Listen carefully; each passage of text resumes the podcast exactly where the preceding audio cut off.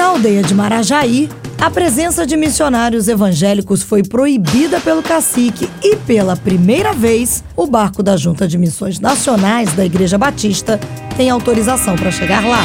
É um momento histórico registrado pela nossa equipe. O impossível sempre será possível para Deus. A reportagem é de Juliano Medeiros. Missão Amazônia. Marajaí. Nessa viagem pelo Amazonas, eu acompanho um grupo de 33 voluntários missionários. São pessoas que vieram doar amor a quem precisa e falar de Deus. É o caso do técnico em segurança do trabalho de Cachoeiro de Itapemirim, no Espírito Santo, Giovanni Ribeiro. Já há algum tempo eu conheço o trabalho do Barco Missionário e sempre esteve no meu coração esse desejo de estar participando. Então eu me planejei e consegui esse ano estar aqui nessa primeira viagem e abençoar a vida das comunidades. O nosso primeiro destino é a aldeia indígena de Marajaí, no Médio Solimões. De Manaus até lá são 672 quilômetros, o equivalente à distância entre o Rio de Janeiro e Minas Gerais. De lancha rápida, nós seguimos nove horas pelos rios Negro e Solimões até Coari.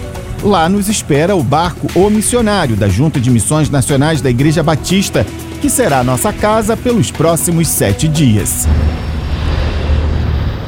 O missionário é um gigante nas águas do Amazonas. A embarcação, de 4 toneladas, mede 25 metros de comprimento. Tem 6 metros e meio de altura, é do tamanho de um prédio de dois andares. Pode transportar até 40 passageiros e 6 tripulantes.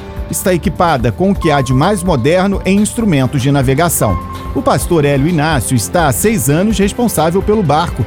Ele me conta que viveu muita coisa durante esse tempo aqui. Muitas vezes já me peguei chorando, conversando com os amigos, com os irmãos, contando as experiências.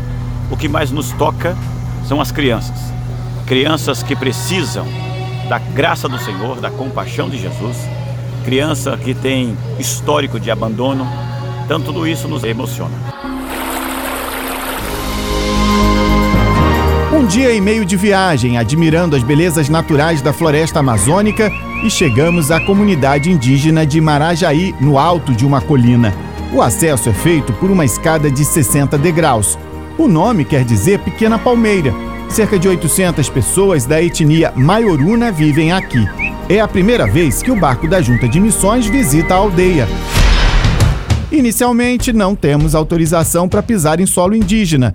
O clima é de apreensão, como explica o grupo a pastora Germana Mateus, coordenadora do projeto Amazônia. Nós temos essa primeira porta aberta. Então nós temos a responsabilidade de manter essas portas abertas. No passado, missionários foram expulsos da aldeia ao falarem de Jesus. O pastor Natalino Souza, líder regional do projeto Amazônia, relata como era o tempo de perseguição.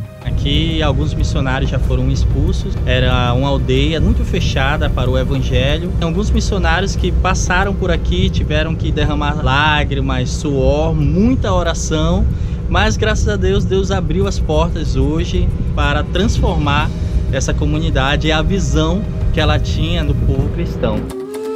Como líder indígena, Kelma Paz, de 23 anos, não podia ser expulsa da tribo. A missionária usou dessa condição para falar do amor de Deus e plantar igreja. Ela também foi peça importante para a chegada do barco missionário. Kelma me relata os milagres que Deus tem proporcionado ao seu povo em meio às dificuldades de pregar o Evangelho. Para a glória de Deus, hoje nós temos uma igreja aqui. Através do sacrifício dos primeiros missionários, hoje nós podemos dizer que pessoas têm se convertido. E o trabalho não para, o trabalho continua. Na noite anterior aos atendimentos, o líder da tribo Maioruna, o Tuxaua Genival Oliveira, foi convidado para jantar conosco. Eu tive a honra de entrevistá-lo. O que ouvi dele surpreendeu a todos. A igreja, através de vocês, estão chegando aqui para nós é uma satisfação enorme. Contamos com essa parceria sempre. A gente agradece muito a vinda dos missionários através da Kelma. E assim, estamos muito felizes por isso. A aldeia amanheceu agitada no dia da ação social. No campo de futebol, dezenas de crianças brincaram com os voluntários e ouviram falar de Jesus. No barco onde ficam os dentistas, fila para as consultas. Nas salas da Escola da Tribo se concentraram os pediatras, clínico geral e ortopedista. O agricultor Jorge da Gama passou pelo atendimento e saiu agradecido. A gente não tem nem palavras para se medir porque é única. Quem não enxergava muito bem fez teste rápido de vista e pegou óculos de graça. Dona Joaquina, de 75 anos, me contou porque estava com um sorrisão. Enfia agulha, que custou, né? Assistir a televisão. E agora com os óculos? Tá bem limpo, bem claro.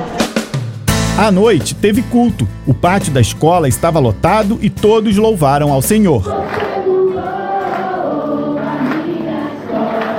Após a palavra, o apelo e mais surpresas e emoção.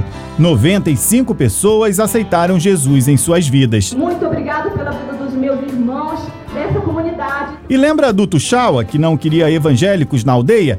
Ele discursou, falou de fé e chorou diante dos missionários e índios.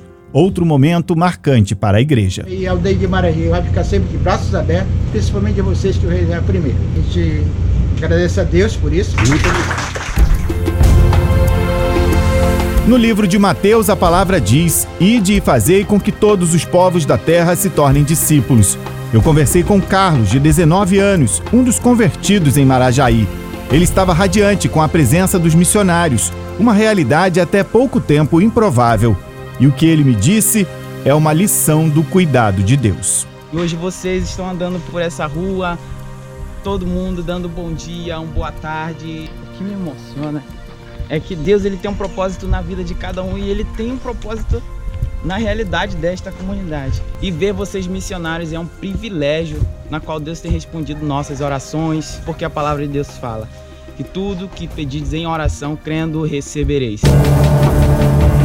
Na próxima reportagem, nossa equipe vai até os ribeirinhos do Amazonas. A palavra de Deus tem libertado pessoas do vício das drogas e ajudado a combater a violência inclusive a sexual contra crianças e adolescentes. Nas águas escuras do rio Tefé, recém-convertidos celebram no batismo a aliança com Cristo. Eu te batizo em nome do Pai, do Filho e do Espírito Santo. Em Nogueira, teve ceia para renovar o sacrifício de Jesus no Calvário. 93 FM